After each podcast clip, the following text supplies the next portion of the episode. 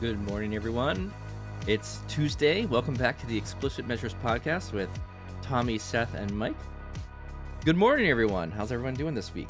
Happy Tuesday, man! Happy Tuesday. I was about to say that, and I'm like, wait a minute, is it Thursday? Is it Tuesday? No, Yeah. no. in Already one of those weeks. It is circled around to Tuesday again.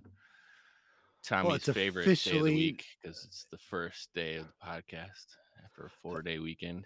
I know. You know we're going to a four day podcast, uh, four day a week soon enough. It's coming. You're It's right. coming. You're right. Because right now I can't tell that it's Tuesday, so we should add more. yeah. We we'll do a weekend live or something like podcast after dark. Oh boy. There you go. Talk about all the seedy things about Power BI. well, happy November. We got Microsoft Ignite coming up. Yeah, big event this week. There's a lot of announcements coming through. Um, I think it's going to be a quite. There's some. I think there's going to be some really good announcements. I think there's some. Uh, Microsoft's really pushing hard on new features, new things. So this is always an exciting event. I'm actually able to have the opportunity to speak at the event. Um, I've never done speaking in alt space VR. I don't know if everyone's following the whole news thing, but Mhm. every every mega tech company is coming out with this virtual space thing seems like. Everyone's got some version of this. So facebook just announced that they're doing a rebranding of themselves. They're doing like the their mount they're now meta i guess. That's their new company name. And so they're coming with a with a virtual space. Microsoft i believe acquired alt space vr a while ago and it was acquired company and now they're trying to do part of ignite in vr so i'll be one of the subject matter experts for power bi I think it's on Wednesday around noon. Um, so one of my sessions will be there. I think it's a three a free event for anyone to sign up. So you just have to sign Yeah. up and and you know anyone can go. But if you have time or if you want to listen to some of the upcoming events or things that Microsoft will be doing, I kind of recommend it. So if it's just a round table and it, it's this Hmm. virtual reality, I have to ask, can I like look around and see Mhm. who's talking? Oh yeah, it's like I mean imagine I mean it, I'm gonna I I'm gonna relate caught. things to uh I guess people of our our age and, and area, right? When I played Halo, I was running around and there was like characters on the screen. It was a first person shooter, and it there's no guns in this thing. However, it's very similar where there's like Microsoft done, o- does own Xbox, so Microsoft does own Xbox, so you know. But it is it is like a virtual space. You have like this room that you can hang out in, and there are there's like an area where you can go get uh, uh selfies or you can take photos of stuff. There's different rooms you can kind of hop to between like your topics that you're interested in or not. Um, it's it was actually so in the training for it, it was actually quite engaging. Guys, they were like, "Here's the, here's the training thing." And then I was like, "This is interesting." So then I went into like a bunch of rando uh, alt space areas, learned about crypto for like an hour, and then learned about um, uh, went to another one where creators like creating your own virtual spaces, like how do you actually create spaces and stuff like that. There's a lot of interesting people out there building really cool stuff. So it was a lot of fun. I was kind of I'm now kind of like anxious to get back in and play around with it a little bit more. It's it's a neat experience. I was on 2D. I didn't have a these are these are meant for virtual reality. So if you have like an Oculus or some kind of virtual headset, you're supposed to you can use them. Uh, you can download the app for that. But in my case, I'm just on the PC, so I just have like a screen up on my my computer, and then I can just walk around and do things in there. So it's been fun. It's been interesting. So uh, next time, links links below to equipment that's thousands of dollars, Mike, because uh, you know I, I can equate that to speaking, right? Yes, exactly. like Ex- roll it into a business It's, expense. it's a business expense now. yeah. So if I stand in front of you tomorrow, will you know? Like if I just walk, can I move and then just go in Yep. front of my car? Yeah. Okay. It's, it it feels if aside from going to an actual event, it probably feels like the of the, events that I've attended, right? You go to these virtual events and they have like, you know, screens and you kind of click into rooms and stuff like that. This is way more virtual than that. I mean, there's I mean, was, the one I went to for uh, some gentleman was talking about cryptocurrency, which was a lot of fun. Um, there was literally a central room where he had a presentation going and he was just talking to it and and speaking to like here's the here's the coins that I'm I'm working on. Here's how to get this thing. Here's how to buy crypto here. Here's how to get a wallet started. He was kind of going through things, and then they had like tu- like not tunnels, but like hallways. You'd walk down a hallway, and they'd have things about you know stuff you could read on the hallway, and then you go into another room, and there could be another person presenting in a different room. It felt like a conference kind of thing. It was it was very interesting. So I've never played Second Life. It feels like I guess it would be maybe something similar to what that would be like. I guess I don't know. It's it was fun. I, I totally enjoyed it. It was it'll it'll be a, an interesting uh, exercise. Maybe I'll be spending more time there. I think we should do a, a Power BI mm. tips, Power BI desktop world. Like oh, if you follow us to the data connectors, watch out! Whoa, there's the perimeter. the dungeon. That would. Walk down walk down this really long series of steps into this dungeon thing, and we're going to this teach you about kinda like DAX. this- yeah. yeah. Here's make, make, Oh. make challenges, game challenges, in order to publish the PBIS. Yeah. you know. Yeah. But there's there, actually, there's actually other rooms where you can go into. They actually have like games and things, so you can you can actually interact with objects in these spaces. I guess So you can pick up like cups and you can act like you're holding a drink. And if you have the VR headset, they give you little hand things, right? Things you put in your hands, and you can like. And Yeah. as you move your hands around, the character kind of matches your hands. I'm on a PC, so my hands just stayed straight by my sides, so you can tell right away who's on a PC and who's in a VR headset based on if their hands move. But if you move nod your head, your head will nod. You can like it's it's pretty Yeah, interesting. We could, we could get we could get good with this, right? So you could Yeah. do like Yeah. the Squid Games like jump in the bridge thing, and if you fall through, you lose all your day work. All, all your PBI Yeah. X's are deleted. yeah, You know? yeah.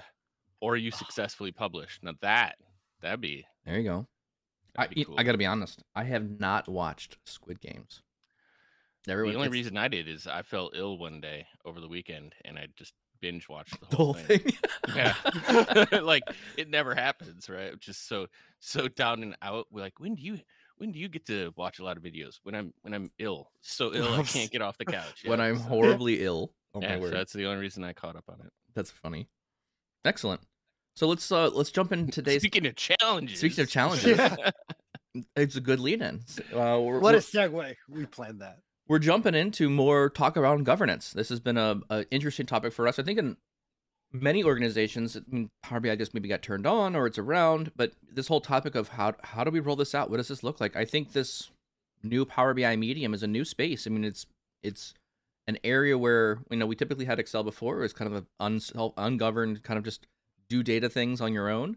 Now we're bringing this more an area of Power BI that's could potentially be more governed. So we're going to talk through just challenges, challenges with people and process, and you know just Power BI deployments in general. So Tommy, frame us out here. Kind of what, what's the topic for today with these challenges? Let's let's frame the conversation.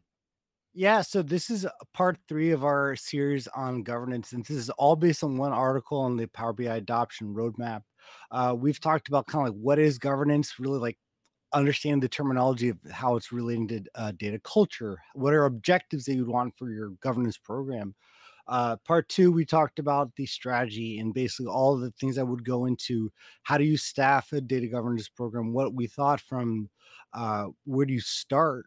Today we're kind of talking about the in a sense welcome welcome back to earth or uh, welcome to life so to speak where you can have your great vision you can have a great strategy in place or in mind but there are going to be challenges that you face and it's unfortunately because you have to deal with people uh, uh with with a lot of the things that we do you know we can have not necessarily limited contact with people but this is one of those part this is one of those uh, efforts or projects that we are going to be relying on people in our organization.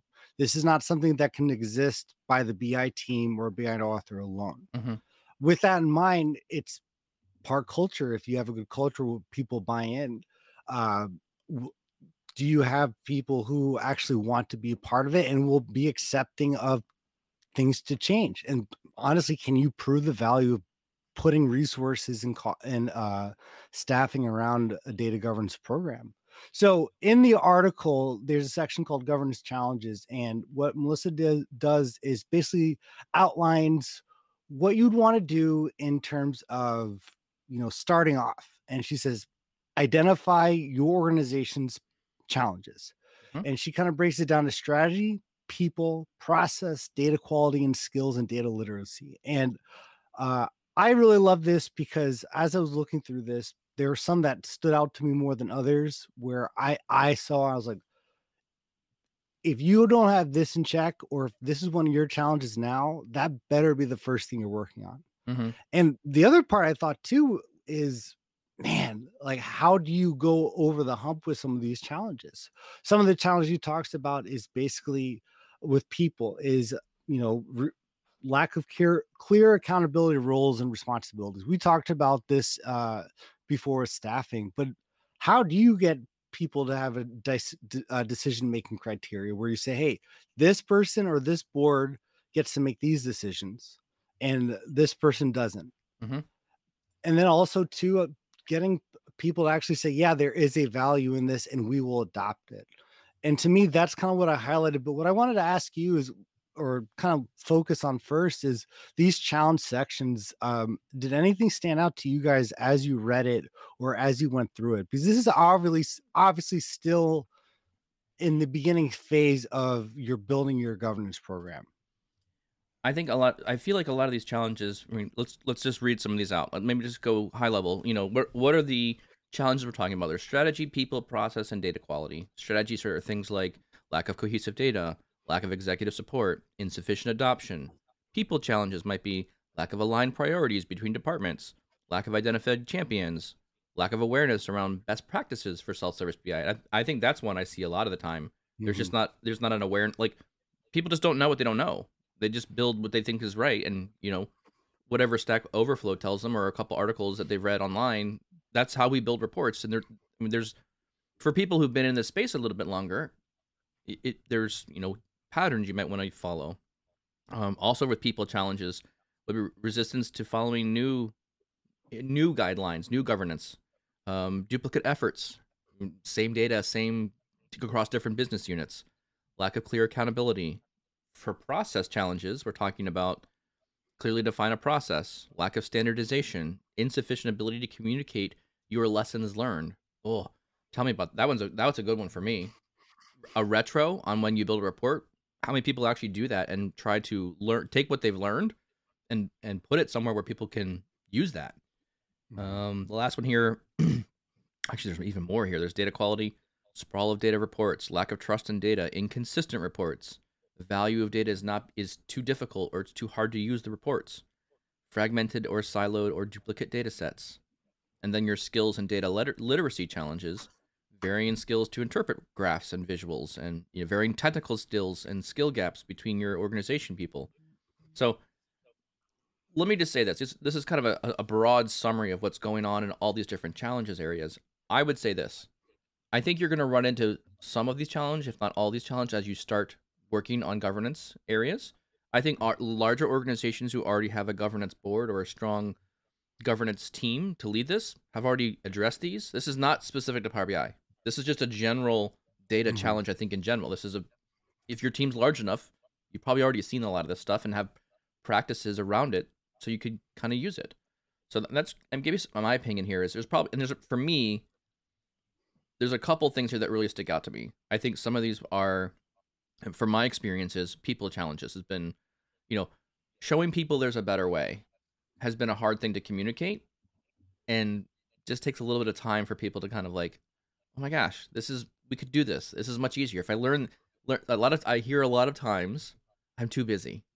I'm too busy to learn the next thing. And I'm like, "Oh, it that grates me." Because we're just shooting ourselves in the foot by not trying to improve when we do that. Sorry, I've said a lot of words, but I'll, I'll pause. Good points. I think it ripped through the entire article in 15 minutes in. We're All done. Right. All right, let's go. Uh, back, back to work. I, I think I think to I think what, what's going to happen is we'll we'll go through these things a little bit slower, but good synopsis of you know all the all the different areas that that we're gonna we're gonna chug through. Um, and you know me, mostly I like to slow down, so I'm gonna get stuck on the first thing.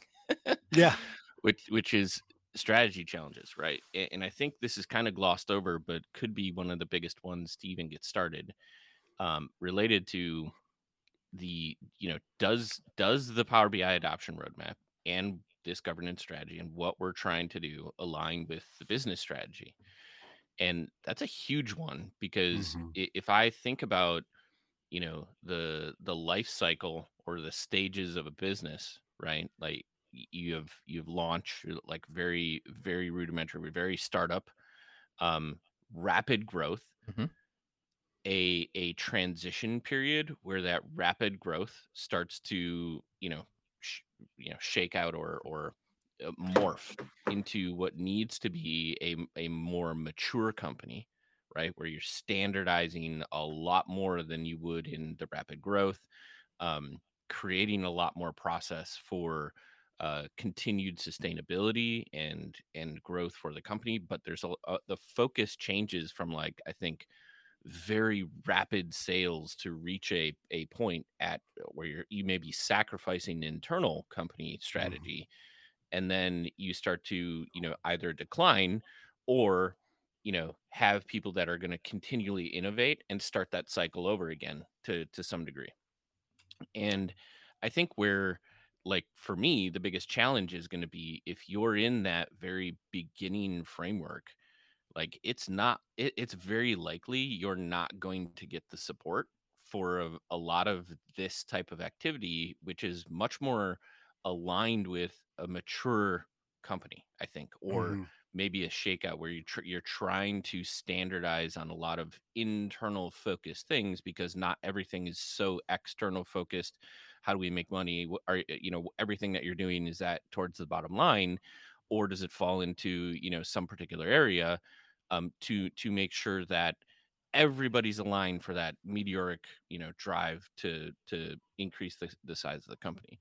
And i think where that curve starts to happen is where you'll have a lot more success in trying to implement something like this that is is absolutely required for a company to sustain itself because otherwise uh, you're going to kind of and it, and it kind of aligns with the second point in here which is the maturity, right? Your maturity in Mhm. that that Power BI curve or BI or whatever also ironically not probably way not ironically aligns with kind of this this is is does is are there only a few people that know things right? Hmm single source of truth like full breakdown or are you do you have process? Do you have documentation? Do you have like and i see a lot of corollaries between you know kind of like a stages of a company and that maturity level and both those are literally deal breakers i think Mhm. in trying to roll out because to the third bullet that's in there,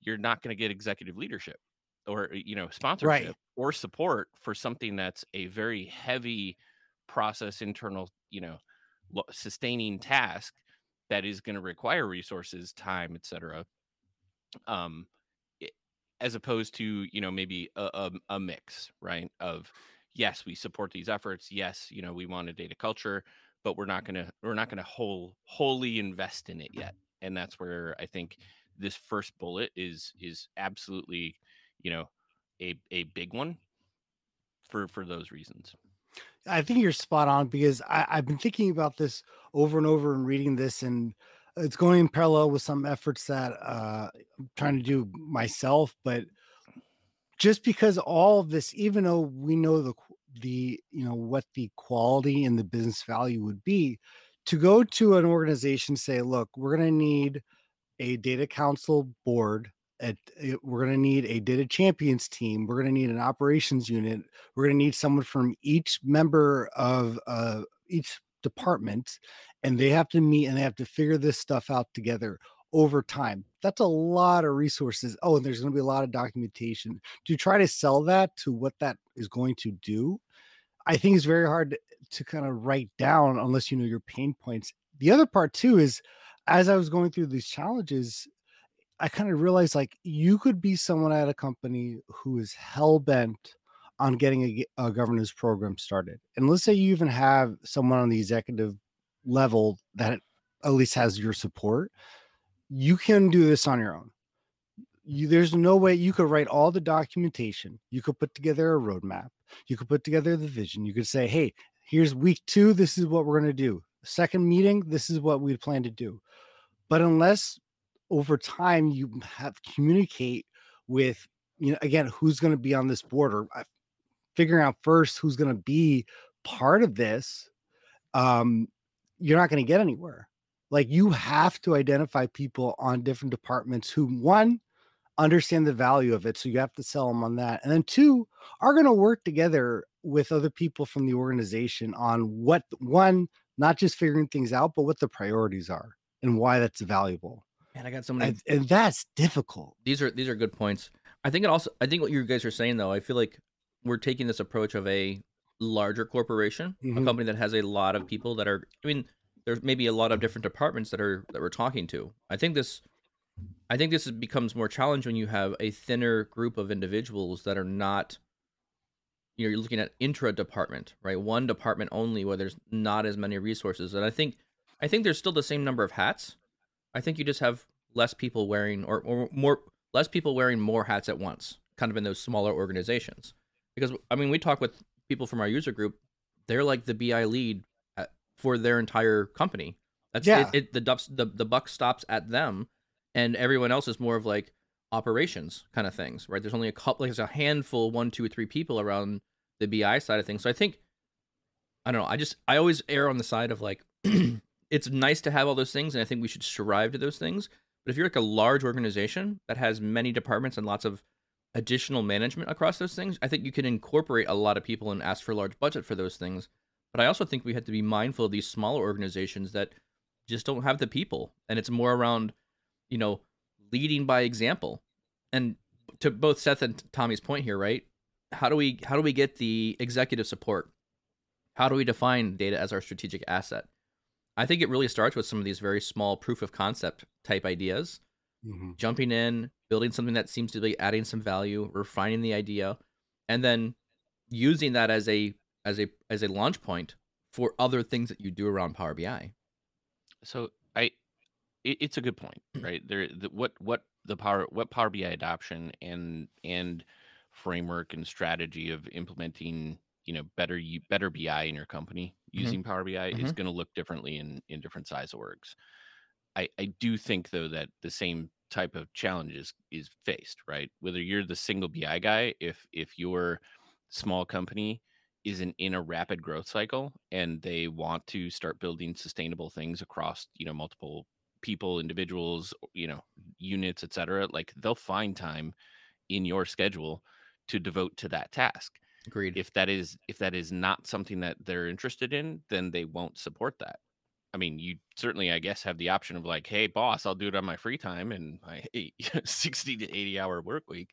But uh, ultimately i think th- those same types of things li- live there. Um the other the other point though that i think i struggle with a little bit is i'm all for uh incremental rollout but at like to the point here in this first strategy challenge is while it talks about the maturity level being an area of conflict it's also insufficient adoption planning and i think a lot of our conversations have been around the point of which and it revolves around this governance article which is why we, we spent i think three podcasts on it Yeah, exactly. um is it is really regardless of the size of the organization whoever is driving the adoption Mhm. whether it's a single person or a team right like having what we talked about in you know a previous episode though that bubble chart that strategy of like how it's going to work like what is what is the framework and then and then you can pick and choose how you want to slice and dice and implement it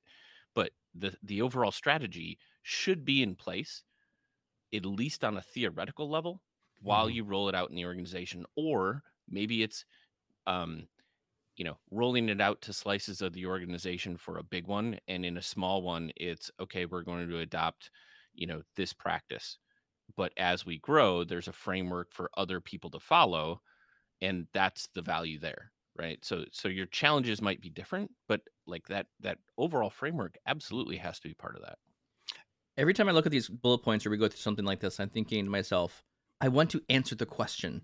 These to me, to me, these are all like these are the these are the things to look for. Like these are potential challenges you're coming to, and I always feel like I walk through these bullet lists and be like, how are what are things I can do right now that potentially will help resolve these?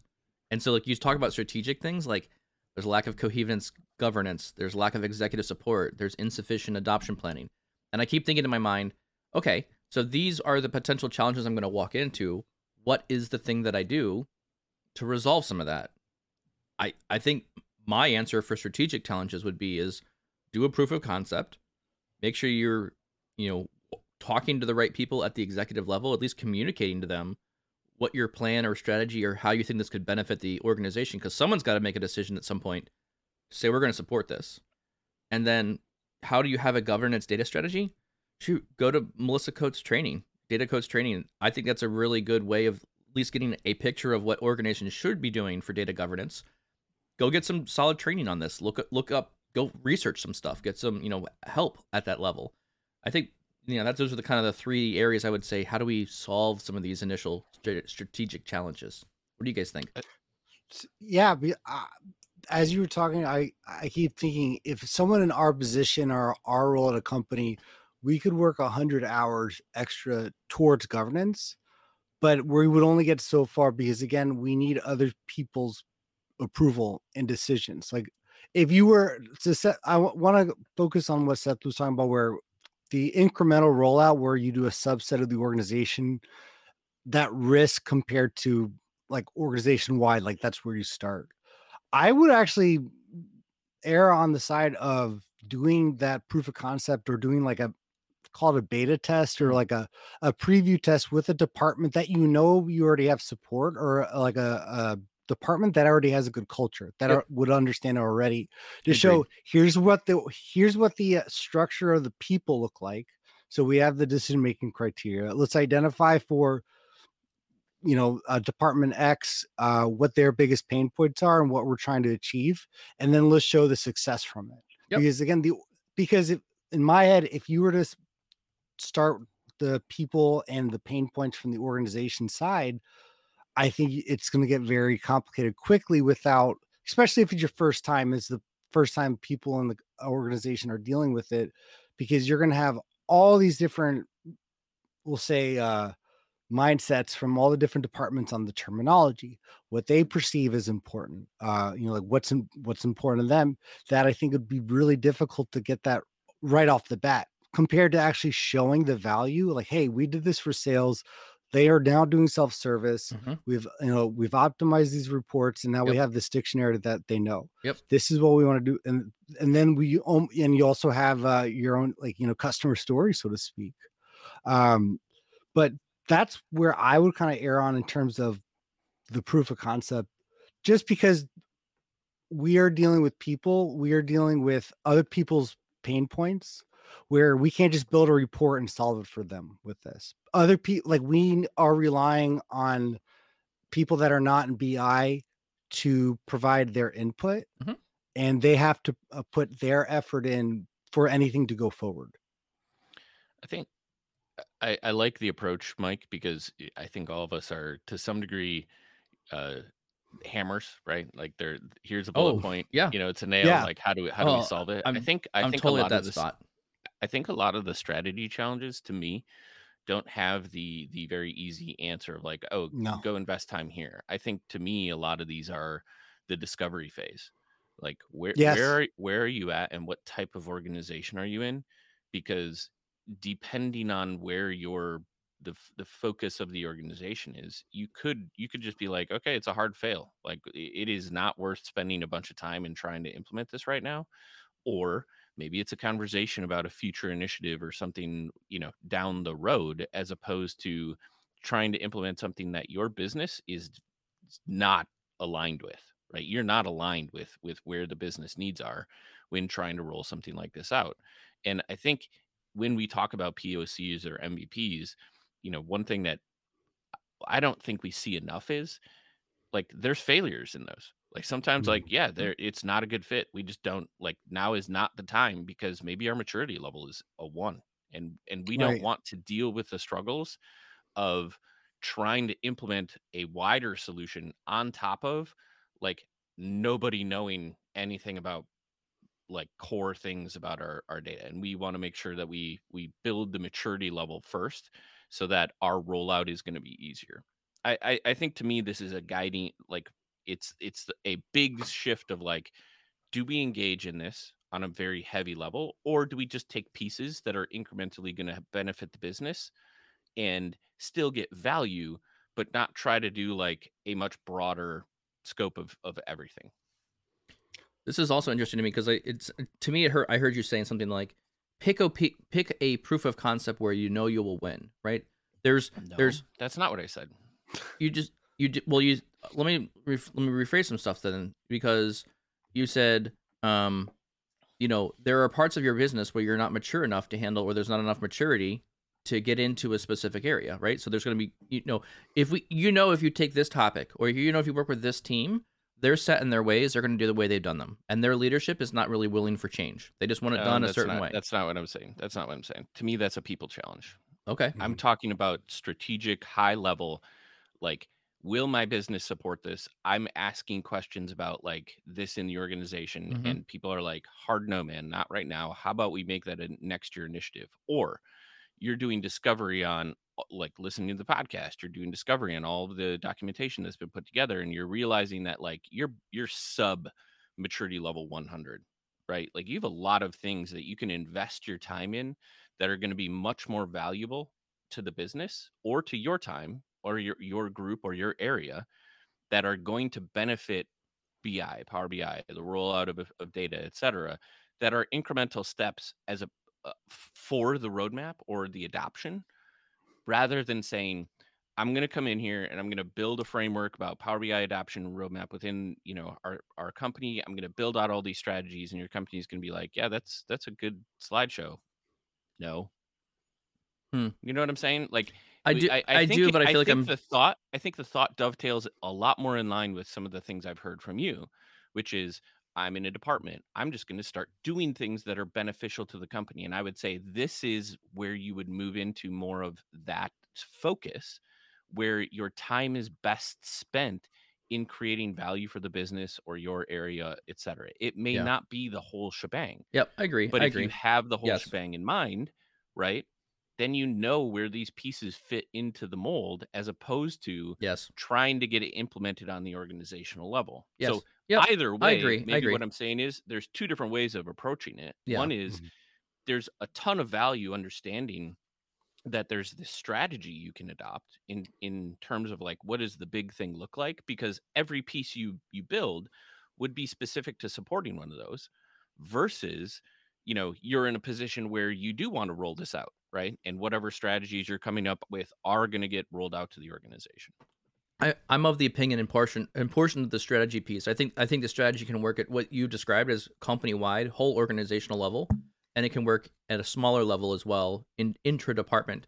And I'm one of those people where if I'm going to face face a bunch of resistance in a particular area or particular department, that's probably not where we need to be rolling out Power BI 100%. You know, you, you, maybe you- it's the last place maybe right? yeah, exactly so Right. i was actually thinking about like you know it's, uh, it's how do you how do you take how do you eat this elephant right? It's kind of one bite at a time kind of thing. Yeah. and i'm thinking like well you know maybe we go after the easier parts of this not easier but the ones that are like there there are parts of this that'll be very hard and there'll be parts of the strategy that are going to be not as hard. There's going to be certain departments that are easier to jump in and work with. There's going to be other departments that are like finance. They love their excel document.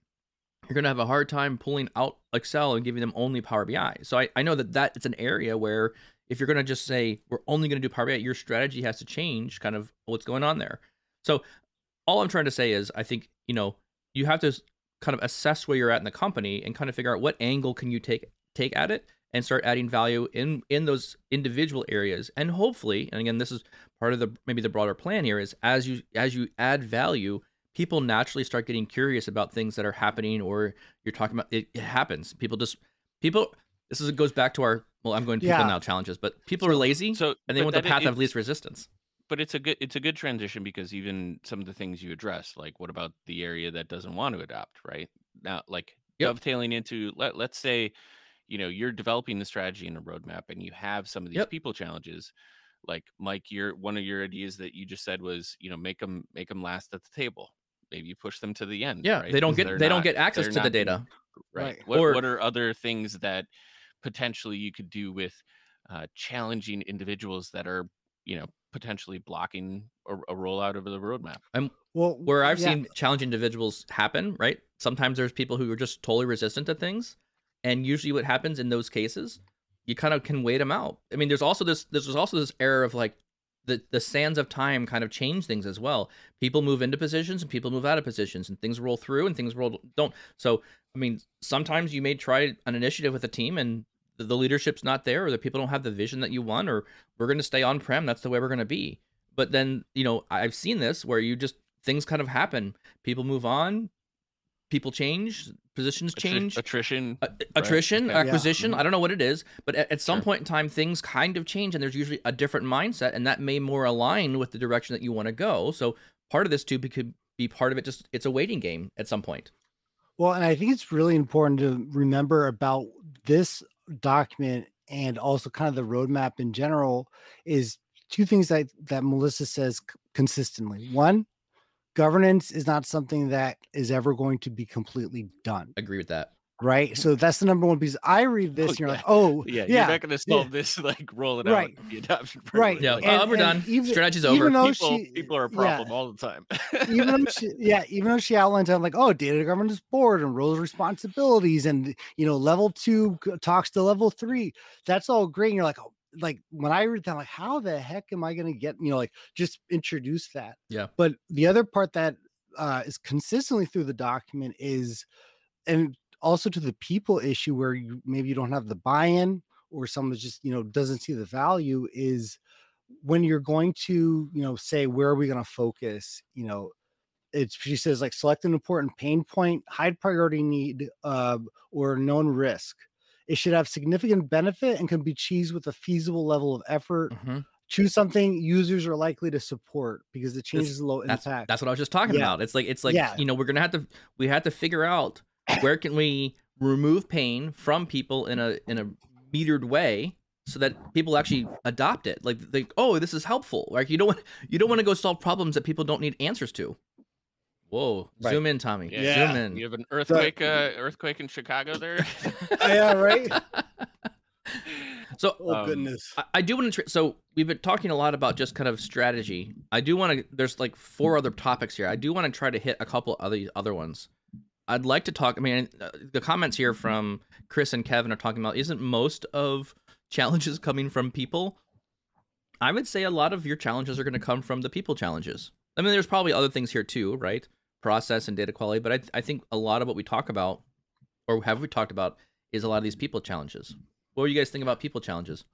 No, I mean, I, I think we addressed. You hit on the two points, right? Yeah. The, the two different kinds, I should say, of Yep. people challenges. One is, you know, the the aligned priorities between teams. Are there big teams, or you know, the leaders of certain areas that, Yep. or coworkers, right? If you on a- on a smaller level that are resistant to change, Mhm. that's a shocker, right? Yep. Um, and and are they are they like trying to block what you know you the adoption of, of Power BI versus I think where my concern in a lot of these conversations have been is just making sure that you have the strategy in place because you have the information worker, right? Like the mm-hmm. people that you're mm-hmm. trying to help, but you you you have if you screw that up, like it's it's kind of hard to unwind or get them back, right? Because what you're doing is you you want to ultimately shift how they do some things that all that will pay dividends if they buy into it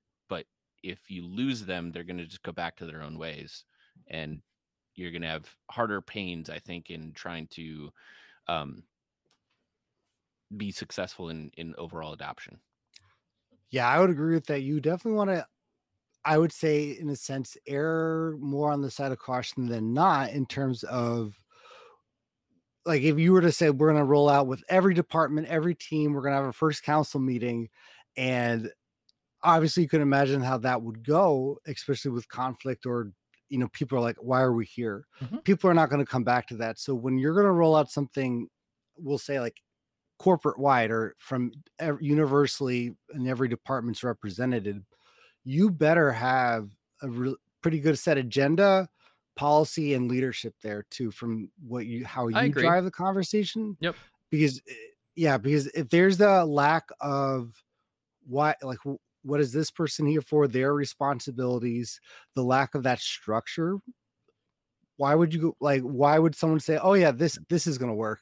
So having that at least from the people side, you know, being able to you can write all the documentation on vision strategy, what we want to do, and you you interviewed, you know, fifteen hundred people, and you have this all in a nice Word document or in your SharePoint uh, center of excellence or wherever you want to put it. But I think starting smaller, and I, for me, it'd be identifying people in the organization that are, you know, have have some sway and also have bought into Power BI, you know that they are familiar with it, getting their input and then starting small to be kind of eh, because I think every company is going to be different too on how that structure is going to look. To me, that's eh, outside of necessarily data governance. I think just in general for just implementing a program at your company, having that clear set of you know the hierarchy, who's there, why are we here, what are we gonna, you know, like what is this what is my role and what is my responsibility Mhm. is huge from the from the onset. That's one of the things that i think needs to be established from the onset. There's a difference between saying you're going to learn this versus here's a better way. Let me help you get to this stage. I think there's i think there's a tone there for me that really makes a difference for how i perceive a lot of the people challenges and I, as i look at a lot of this people challenges pieces here i really like the idea of like the center of excellence or the community of practice right? There i think i've seen this in multiple organizations where there's just there's a hunger for like doing things better. Some people kind of either stumble into it or start learning on it and they, they get to a point where hey this power bi thing is free. I can go download it. Oh this is interesting. I can get some stuff done here. Oh power Mhm. query. Wow look at that. Oh i'm doing the power query inside excel. And so for me like my personality you have to identify people i think that are kind of like that learner teacher likes to help other people mentality because those are can be your your advocates your voices to why this is a better way and, I, and again i think a lot of this boils down to like people with another a person to person right? It's it's relationship based and it's helping other people kind of learn or- get these techniques around and again some of my notes i put down here is like i think these things are very essential to a company at least making the space for them.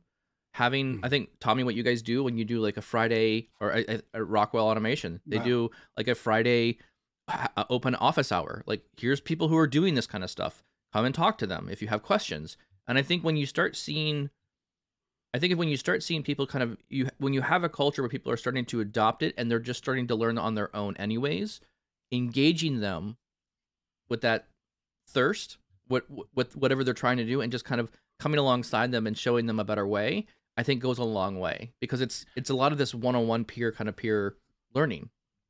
I th- I th- it, it dawns on me that in all these conversations, there's a an assumption I made that we've never spelled out. I don't think. And and Mike, you you just addressed that, right?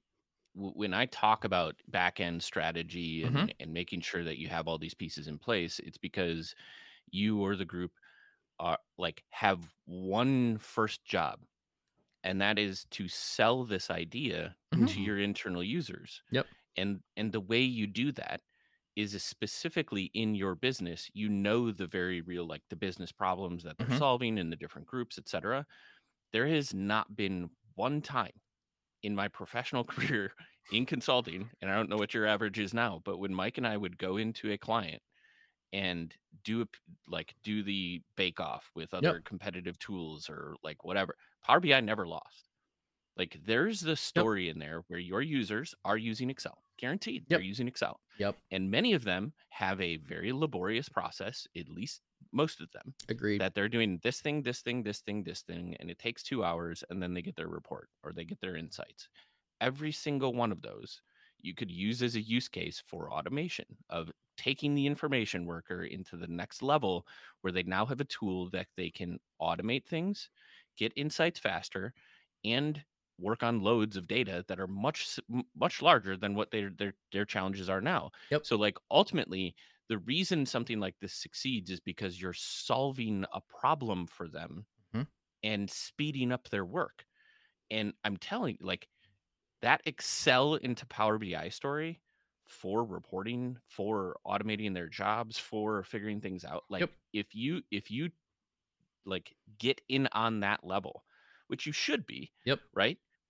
It, it's not a chore for the information worker to learn this stuff. Yeah. You get them engaged because you're Yes. gonna solve problems for them Exactly. which is why we're so excited about Power BI all the time Yep. because it there's time saving in here. oh, totally. There's you learning new skills that allow you to like work with bigger data sets. Like Mhm. the fun and value of this whole thing is because there's real value to every level of the business when you do this. And it's your job to sell that story Yep. before you start putting out like process and governance and all mm. these other things. And that- Agreed. that's any level of Yeah. organization. and so when, and when so- the when the users when the user level like you're saying Seth, sorry, Tommy. When the user Yeah, yeah. level is like, I'm just excited about this point because I think this is this is the point that I've been kind of trying to make here is like when that user base is excited about something, that's when you can really instrument change for the organization. Like when you have people doing this stuff on their own and being hungry to find a better way to solve these problems at that level, that's a captive audience. That's that's an opportunity Yeah. where you can really leverage and pick out, okay, let's let's use these people. Let's let's do a proof of concept. And so at some point in time, this stuff became becomes loud, starts making enough racket, a noise, that people at the upper level say, "Whoa, what's going on here? This is I like these reports. I like the things that are being produced from this department. Let's work on that and roll it out larger. Let's figure where else." And I think as you as you move people along, to your point, we've never walked into a situation where we've where Power BI has lost a sale. It's pretty much been um, Power BI versus everyone else, and the the the value that comes from a tool, this tool, is immense compared to everything else. Well, and even even to the chat, I'll make one more point, right? Like there's variations of this, right? You know, somebody points out that, you know, Excel and, you know, connecting the AS model, like think about how many different types of solutions you can support using Power BI, Yep. Right? Excel and Power BI, you know, Paginated reporting reports. services, paginated reports, Embedding Power BI reports up there, websites. work in Excel, Yep. connect to my data, like it's a data source Mhm. instead of whatever, connect to any data source, like just the val, like okay, pick pick something that doesn't work in that ecosystem. Yep, exactly. Tommy, picking on. Raise your hand, Tommy. So We've been talking over top of you, the last two times. you know who doesn't? I got one more about point real quick. Just kidding. I was kidding. Absolutely not. I'm just you know who doesn't Hmm. care besides about everything you ju- you guys just talked about and praised the the glory of Power BI? Ooh. Tableau. Most users Oh, who are just you. So But- uh, no, disagree. no, with that. so Whoa, hold on, hold whoa. on, hold on, hold on, hold on. So yes, they they definitely see the value, but at the end of the day, you have a random marketing manager who's like, "Hey, you're going to access an app.power BI. It could be app.tableau or it could be app.google analytics." They have a specific purpose, an objective in mind when they are going to fetch their data. They want something that they're familiar with. They want something that they know they can rely and trust on. So it could be Power BI, or it could literally be I had a paper and pencil that I could get. I just write really fast. Obviously, we know the the value of the automation, whole like the ability to, um, you know create something out of nothing with all these different uh, challenges and create this one single solution. But for a user, if they're looking at two reports in Power BI that are so cool, but they are both, uh, let's say, ambiguous with their terminology because the business has not developed their terminology and what their hierarchies are and their corporate KPIs and you know this unified source of truth, it does not matter what the tool is. So there's a rely. Really? so Uh, no, no, I, I, I don't I, I I don't disagree with you. And and it depends on like what it what is the like the end user, right? You're not going to sell or convince everybody that your tool is better or or whatever. If you're if your organization is pushing Power BI as the single strategy because there's a million reasons why you would want to do that as opposed to having five different, you know, UI Yeah. tools or you know BI tools that support your need, whatever. Like the, the reasons are varied. If your company supports all all five, fine. Like build your processes around adoption, whatnot. You're not going to convince everybody. What what my point is is you have to come with why why somebody would want to care about like what you're peddling or what problem you're solving for them in in that pitch. Like there's got to be a reason why you would want to you know create these adoption strategies in your organization because it's it's meant to make the whole organization a better a better organization and and I don't you know yeah data and I quality don't and, and I and the awareness of it I don't disagree with you at all, but at the end of the day, a user is going to relate or basically associate the quality of Power BI with the quality in their experience in the report. not disagreeing you- there at all. So, so unfortunately, like, so obviously for the system, the internal, the people building, this is what we're building on. That's a conversation. That's a whole other. That's a conversation with I think a different audience with governance. But the general idea, I think, from organization point of view, for your sales teams, your marketing, or the general user, the consumer of Power BI, I mean, as long as they know that they have something reliable that gives them the data better than anything else. If I agree with you. Microsoft stops support, But I would, Yeah, but I would argue, supporting- I would argue, all these tools do this. Uh, to your point, all these tools do the same thing. It's totally fine. Yeah. But I would say the speed to delivery of those tools is totally different. I used business objects with a with a team. It had all the tables as a model of data. That's what the users wanted, and all the users were doing were going in and making large tables and dumping them out, and then spending lots more time in Excel. And again, I think the common denominator to a lot of what we're talking about here is going to be Excel.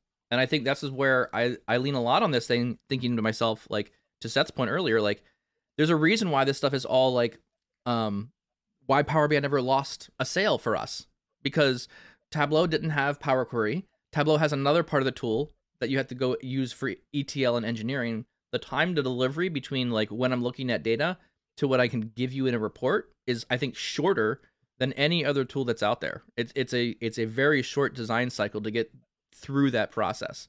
And I think the level of effort that you're getting there because of the analysis services engine, Power BI is basically nothing without analysis services. That's that's the hook for me. That's I mean you can run Tableau on top of a, a report, but you're now hitting a SQL server in the back end, which is just always I've seen it always be slower. It's not as fast. So I think to your point, Tommy, it doesn't matter. People just want their insights. They- They're gonna they just want data. They want to make decisions on information. I think that's going to be a fair assessment across every single team. Where I think Power BI wins though is its tools and its familiarity to like that Excel user. It's so familiar to what Excel's already doing yeah, that the hurdle to get into that versus Tableau or Qlik or Looker or other things is much less because you've got to spend more time looking at these other tools. You've got to learn something that's net new versus, hey, this is one step above Excel. Let's go there. Right. And I, I think so. I'm a huge proponent of, especially in higher level conversations where we're not talking about specific tools, right? Correct. If your Mhm. if your organization supports multiple BI tools Yeah. and different ways in which you're looking at data, I'm not saying you have to convince everybody to change from Tableau or Looker or whatever to Power BI. Yep. Like if it, this the pitch is the same though. Correct. Like you're trying to solve people's problems, Yes. and that's what this tool does better than uh, any of the others, I think. Right, especially I- for yeah. Microsoft or Excel users. Yep. Like the other point to this though is if your organization is wanting to pick a, a tool right which many do they want to Mhm. centralize around a tool that me, that best solves makes the it makes problem it makes financial sense to do so. it is it is right Yeah. because in take take this adoption strategy like take the processes take the governance take the and now interject two three four tools Yeah. Now you get Like, more hey, friction I across all the understand tools. that on a high level the tool's not the discussion but it does create a lot of complexity around user support Agreed. and who's using what Yep. or how they're using it or how you roll them up like it just complicates the strategy so sure you can choose many different tools right do that Mhm. right. how it just it just complicates i think that uh, overall talk I agree. no, with you. and, yeah, and the hardest thing for me though is when you're talking about microsoft pro- product excel is used everywhere mostly right in that story I use Google if a Sheets. user if a user is has a a manual process to build something power query alone sets power bi apart from all the other tools. And yes we're talking tools because it solves their problem better than any of the other tools. So like i get it. High level you can have many different things. You Mhm. don't want to talk tool sets but when we're talking about capabilities and what you can show to users or give them advanced paths to solve their problems faster it's a better solution overall because you don't need three different tools to do the thing that this one does. And nothing you said I disagree with. The one point I'm trying to add on top of this though is at the end of the day for a for a company where there's probably a lot of little tiny tools out there there's your Google Analytics your Google Ads. Sure people will um no but well here's the thing though like people always go unfortunately to the thing that's going to give them in a sense the best experience least, least a re- resistance. I would I would I Yeah, would rephrase exactly. yeah. It's gonna be uh, the path People- of least eh, resistance. the- I agree with you. and and if my email marketing you know service that i would say this is a terrible you know a user interface but they know where to go they can look their campaigns easy Yep. they get their numbers and they know they're right because they look in a report and it's like i'm not it's harder to see you know what i'm trying to see Why obviously the, right exactly so then this goes back to the people thing too where if we're going to provide the the value or make the case to get people to say, yeah, we should centralize all our data in Power BI. Like, can we connect to that source into in Power BI and actually store? Then we can connect with other things. For people to buy in for that, I think there's there's a in a sense a prerequisite where there's there's trust in the BI team or in the governance where I know the data is going to be accurate, accurate and reliable and also it's going to provide me more value where because we have our terminologies and our definitions there's not you know 18 ta- 18 different excel files that say when our our members are created you know that i know i can always look at members certain way and i can connect it with all my other sources. We can i can connect you know uh, email campaigns with our e-commerce are you kidding that, that's but, amazing but that's what but that's the point there so when you go to these different individual tools you go to google analytics Google Analytics is a single tool about one single topic of data. Right. When things start falling apart. So I think you're fine to stick in these initial tools and stay there until you start having these broader questions. And I think at some point in time, the needs of the data grow to a point where you need to merge data between two different sources. And I think that's those are the places where you start saying, I don't want data in these other source systems, Google Analytics, you know, um, you know, um, Mailchimp or whatever the other whatever the other sources of data. There is reporting that goes along with them, and that's probably good for what they're doing for their data. But there's always, I think, additional value that comes from centralizing more of that information into a centralized place. And I think right when you start, you know, the the deeper value that we're going to continue to see around data is I don't need data from one source. I need it from many sources. And I think that's right. That's where the challenge becomes harder. And to your point, Tommy, like a good strategy around the data and the data quality makes a lot of sense because now you can enable the business to pull from these different sources and we have to be able to pull from a source and trust the data that's getting there we have to be able to say yeah. the data in this table is as good as going to the google analytics portal page and i think i think that's why we have like center of excellence's description of data talking to people about how it's transformed and what it's doing give people more processes around looking at you know here's the raw version of the data that we get. Here's a refined version. Here's a here's an even more refined version where we blended the data so they can see the progression of how that data is changing and they can have confidence and that know that data's integrity is is good. And right because where the pain yeah where the pain points happen is like look we connected your email and your web analytics and we can you can look at sales by product type. Bingo. And they go great is that product type in this report or the uh, product type that someone created that other hierarchy in that report that's I, that's a that's a data but, and that's mm, part of it. Though. But that's a data exactly. culture quality thing. What right? I'm saying is, it doesn't matter if you can connect. This goes back what I'm saying, where if you're going to get people buy-in, it doesn't matter about the tool or your connectors or the solution from the back end. Obviously, to us, but to them, if they're like, well, you know, I don't know if those product types is is that the, our updated list. You know, where those members, where's that sales region come from? That looks wrong. Like there's without that conversation from the company level to say let's yep. actually define who owns you know the business yeah. our, our business you know you've moved squarely yeah. into the data quality portion of the challenge that's another challenge right. this is a whole other challenge part part who, with people yeah where do you get the data from who owns it who's responsible for making its update make sure that's right and updated because you yeah. will have conflicts here this is ultimately this, ultimately yeah. like tommy you're you're you're 100% i agree with you if if this if all of this solves zero problems and provides zero value to you, you're not going to use it. D- then don't use it. Yeah. Right. Right. Like when I say sell people, I'm I'm I'm saying show the value for the use cases that it makes a ton of sense for. The, I think there's a distinction between that and people who are like, "No, man, I don't want to learn something new." Yeah. Right. Because right. you're also going to run into that, and those mm-hmm. are the try- the people that all you're trying to do is outline for them what is the value of your organization going through this? And the only reason you're going through this is because your organization sees that there's value in these efforts in putting you know these things forward for people to um, ultimately if they want to stick on their sideline that's fine. But if there's a centralized place tommy that is defining all of these, these metrics and you're doing that on the back end you're right the business doesn't care how you're doing that and right? right. We need another but whole topic on you're this. You're developing the strategy, you know, to to make sure that you're giving them the inroads to that data. Yeah. So I, I peeked we'll ahead. Have a little wrap up then. I, I peeked uh... ahead in the article. I think we're gonna need another topic on this one. This was good outlining this. I mean, we got through probably about three of them or four of them. Strategy. We talked a lot about people. We talked a little bit about process challenges. Definitely talked some here at the end around data quality challenges. But in the next portion of the article, uh, blah, blah, blah, let's try that again. In the next portion of the article, there's governance planning, and that part I think is very interesting because now it starts talking about what I wanted was like, here are some key activities you can do to help with Mhm. strategy. Here are some key activities you can do around working with people. And I think to me, this is like, if you just listed the challenges, I would be sorely disappointed. You have to go to the next Right. portion of the article, the article around governance planning, because that's where a lot of these like tactical things are. How do I know what I don't know? How do I know what will work and what will not work? This is the section that's going to give you more of like these inclinations around. Try this. This might work for you.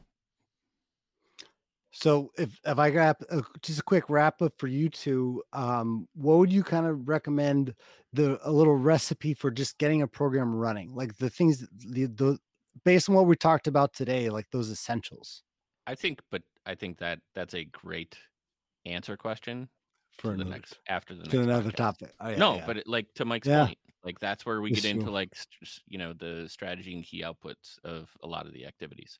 I- so I'd highly recommend. I sent the link in the article in earlier in the chat. I'll try and put it also in the description as well. Read the governance challenges and things that you will face. These are things that are real. and then don't be dismayed. Right behind that, there is a governance planning section that gives you some kind of key ideas. So Yeah. I think this will be probably governance part four at some point, where we talk about the governance planning portion of taking the challenges we already talked about and starting to figure out, okay, what are some practical things I can do right now that'll help us get through some of these hurdles, or at least things we can try to see if they work for our organization. Well, with that, we're gonna we're gonna wrap it. We've been this is a great topic. I was getting like angsty and heated inside around this. This is a, this is a, a very relevant to- topic. I think we have all really good experiences here. So if you were also getting, uh, if you were yelling at your phone or if you're yelling at your headphones on the podcast, our only ask is if you don't mind, please share this with somebody else. Communicate with somebody else that you enjoyed the podcast, that you found a lot of value from it. Uh, it either challenged you or made you think about something or learn something. Please share that with someone else. Tommy, where can we find the podcast? You can find the podcast anywhere they are available. If you are watching live right now and you want to listen again, do it on your run while you're working, subscribe on Apple or Spotify, anywhere you uh, have a podcast app, we are there. Uh, and make sure to subscribe there and also to uh, leave a rating review. If you are listening now to a recording, I want to join the conversation. Join us live every Tuesday and Thursday, 7:30 a.m. Central. Uh, just subscribe to Power BI Tips on YouTube and LinkedIn. We have uh, future episodes uh, scheduled, so you can basically say alert me, notify me, and uh, join the conversation. And I'll I'll wrap it with Matthew Roche says, give them feedback on the documentation. Are they on, are they in line or not? So thank you, Matthew, for joining the podcast. I appreciate your time on YouTube jumping in here. This has been an uh, the documentation is absolutely incredible. Highly recommend you read it. Um, if you haven't seen these challenges, you will in the future. With that, thank you all very much. We'll see you on Thursday.